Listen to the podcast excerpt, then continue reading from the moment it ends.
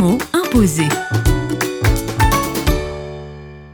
Avec Mathieu Bush, directeur de l'Action Chrétienne en Orient, le mot imposé est aujourd'hui « différence ».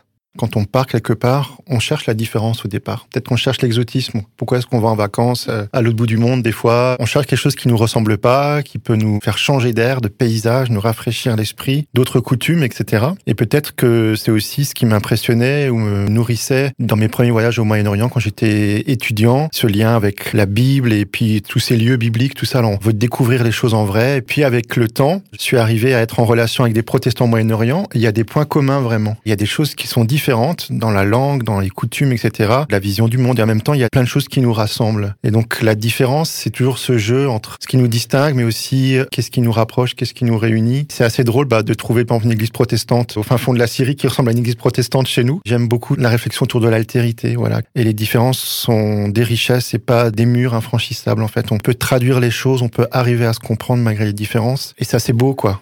Les mots imposés. Un mot, un invité, 1 minute pour un instantané de solidarité.